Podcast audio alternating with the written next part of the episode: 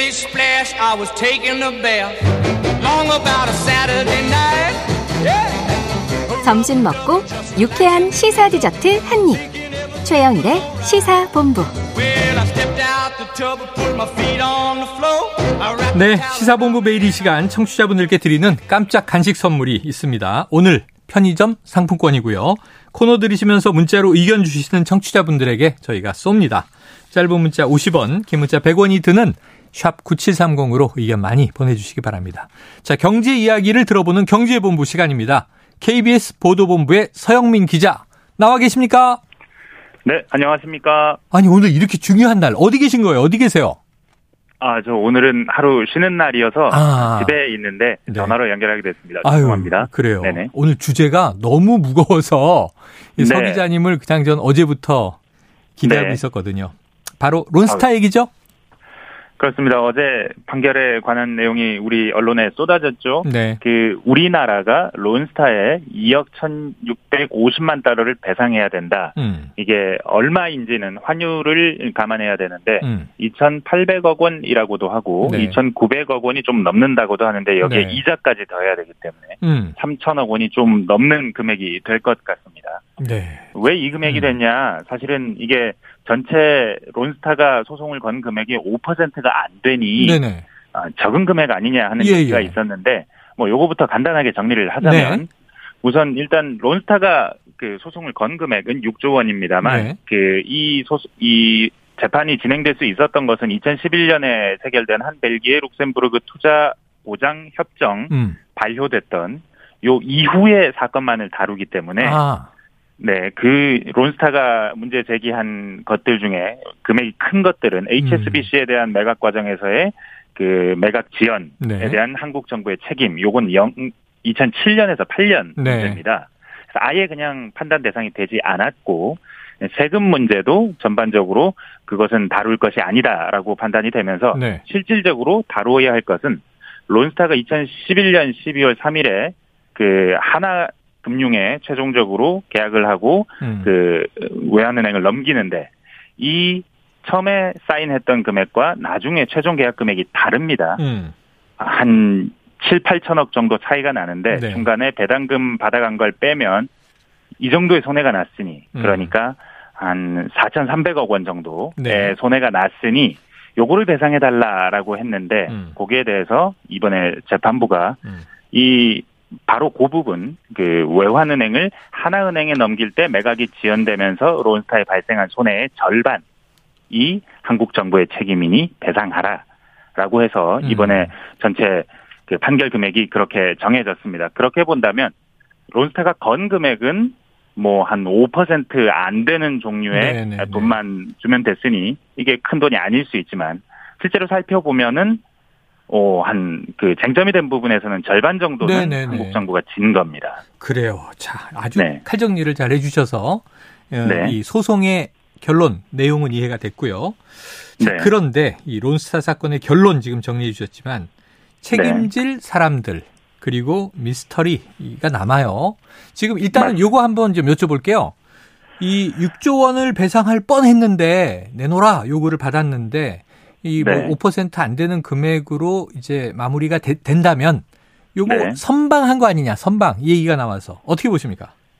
사실은 그 저희 KBS는 이 론스타 문제를 상당히 오랜 기간 장기간 추적해서 보도하면서 음. 요 소송에 대해서도 정리를 한번 한 적이 있습니다. 네네. 아 리포트를 뉴스를 보신 분들은 기억하시겠지만 이 그때 당시에는 환율상 한 5조 원이라고 했는데 네. 5조 원 가운데 실제로 쟁점이 되는 것은 한 7, 8천억 원이다. 아, 그래서 이 부분에 대해서 얼마를 이겼는지 졌는지를 네네. 보면 된다라고 네. 저희가 정리를 해드린 적이 있습니다. 어, 그 금액에 대비하면 한 3분의 1 정도죠. 음, 아, 그런데도 불구하고 여튼 어 거의 1조 원 정도 질 수 있다는 어, 불안감이 있었는데 음. 어, 그렇게 되지 않았으니 선방이다라고 네, 하는 시각이 하나 있습니다. 예, 그리고 어제 한동훈 그 법무부 장관도 음. 그런 어느 정도는 한국 정부가 받아들이긴 어렵지만 그래도 꽤 나쁘지 않은 결과를 얻었다라고 설명했는데 네, 이, 이 판결의 핵심적인 한국 정부가 무엇을 잘못했느냐에 네. 대해서 살펴본다면 이게 음. 선방인지 아닌지에 대해서 어떤 시각이 갈리는지 알게 됩니다. 네네,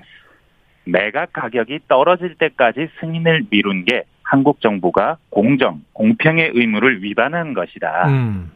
아, 라는 것에 대해서 책임을 인정한 건데 음. 사실은 절반밖에 인정되지 않은 이유는 네네. 바로 여기 윤석열 대통령과 한동훈 에, 당시 검사의 어떤 영웅 서사가 담겨 있습니다. 아, 검사 시절에. 네. 네. 왜냐하면 이게 그 절반의 책임이 론스타에 있다고 한 것은 그 론스타가 그 외환 카드를 인수하는 과정에서 무리를 했기 때문에 음.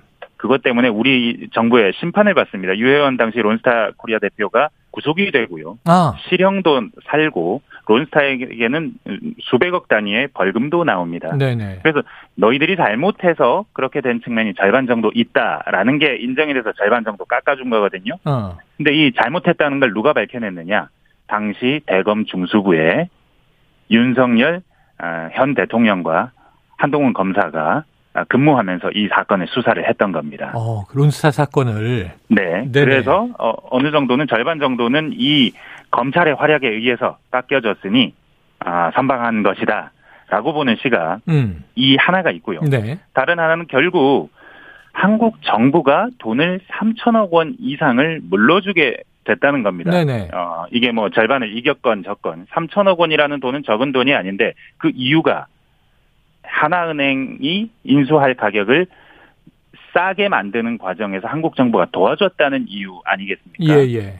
그러니까 하나은행은 한 6천억, 7천억 정도를 싸게 샀어요. 음. 그래서 하나은행은 당시에는 좋았죠. 음. 한국은 그 하나은행에 그러니까 지금 이 판결문을 보자면 하나은행이 싸게 살 수 있도록 계속 압박했다는 겁니다.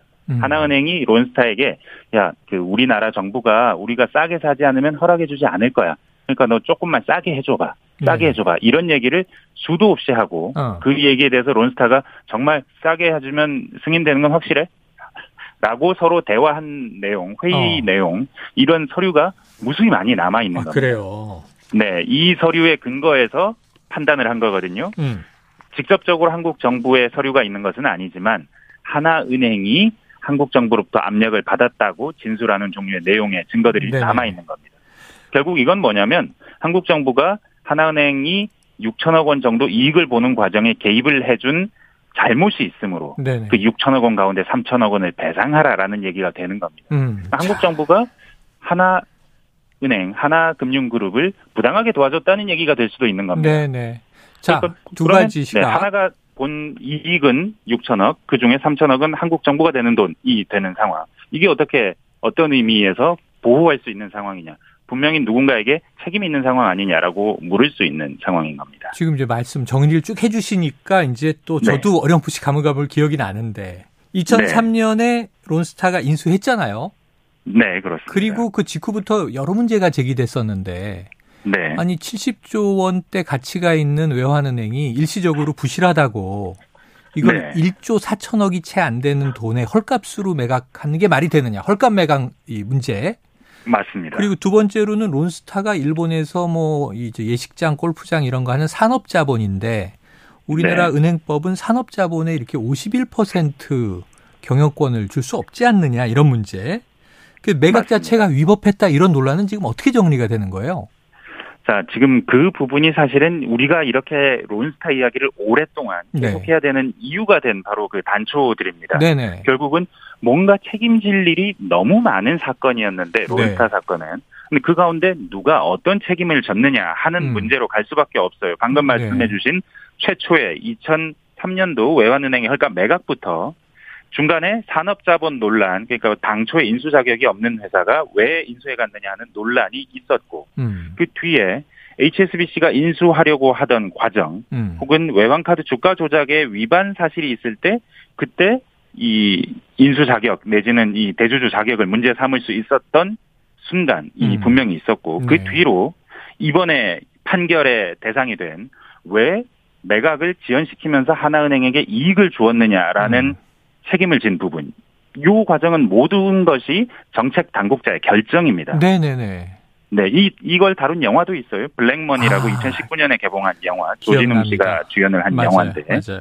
큰 의혹들이 뭐 팩스 다섯 장으로 외환은행이 부실한 것처럼 속였다라는 네. 종류의 의혹. 아니면 강제 매각 명령을 내리는 과정에서 자기 돈이 끼어 있던 금융 당국의 한 수장이 사익에 따라서 결정을 했다. 네.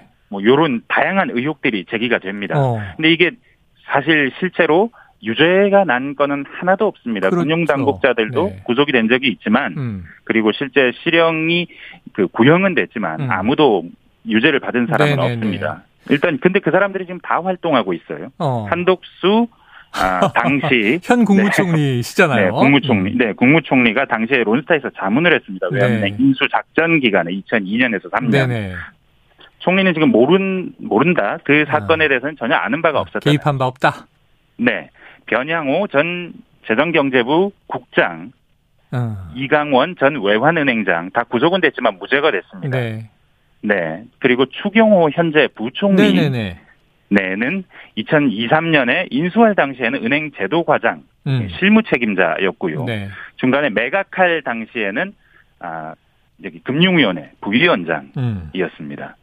그리고 이창용 지금 하는 총재는 2008년에 당시에 산업자본이어서 왜 론스타가 자격이 없는 것이 아니냐라는 의혹이 제기될 때이 네. 의혹이 맞는지를 검토하는 금융위원회 부위원장 어. 차관이었고요. 네. 지금 현재 김주현 금융위원회 위원장 장관은 당시에 2008년 당시에 이창용 부위원장과 함께 금융위원회 사무처장이었습니다. 그리고 사실 아, 국, 네. 국회의장 김진표 지금 민주당 의원이신데 이분은 2002년 3년 사이에 아, 당시 경제부총리였습니다. 아니 지금 정부의 경제 라인은 다 지금 말씀하신 걸 보면 론 핵관이네요. 론스타 핵심 관계자들이고. 그렇습니다. 야당 관계자들도 뭐 피할 수 없는 사람들도 꽤 있고 네. 음. 그리고 론스타와 관련되어 있던 경제 관료들이 상당히 많이 현 정부에 포진이 돼 있습니다. 그러면 이게 오늘 하루 다 끝날 것 같지 않은데 한 30초 남았는데요. 네. 지금 이 영화 블랙머니에도 제기됐던 지금 이 인물들과 네. 관련된 남아있는 미스테리 뭐가 풀려야 되나요? 론스타의 시드머니 자금이 대체 누구 돈이냐? 아하. 혹시 검은 머리 한국인 돈이 아니냐? 네. 근데 이건 지금 파헤치려고 했지만 예. 우리나라의 많은 언론들도 파헤치려고 했지만 진실을 알 수 없게 됐습니다. 아. 피난처로 갔다가 네. 나온 돈인데 음. 한국인의 돈인 것 같긴 한 큰 돈이 많긴 했는데 네. 그 돈의 주인이 누구인지는 입증되지 않았습니다. 아, 네. 론스타가 사실 실제 주인이 아닐 수도 있다. 론스타의 실제 주인 중에 상당수가 한국인일 수 있다. 혹은 오. 검은 머리 한국인일 수 있다. 소름 끼칩니다. 이거 다음에 네. 한번 더 파보도록 하겠습니다.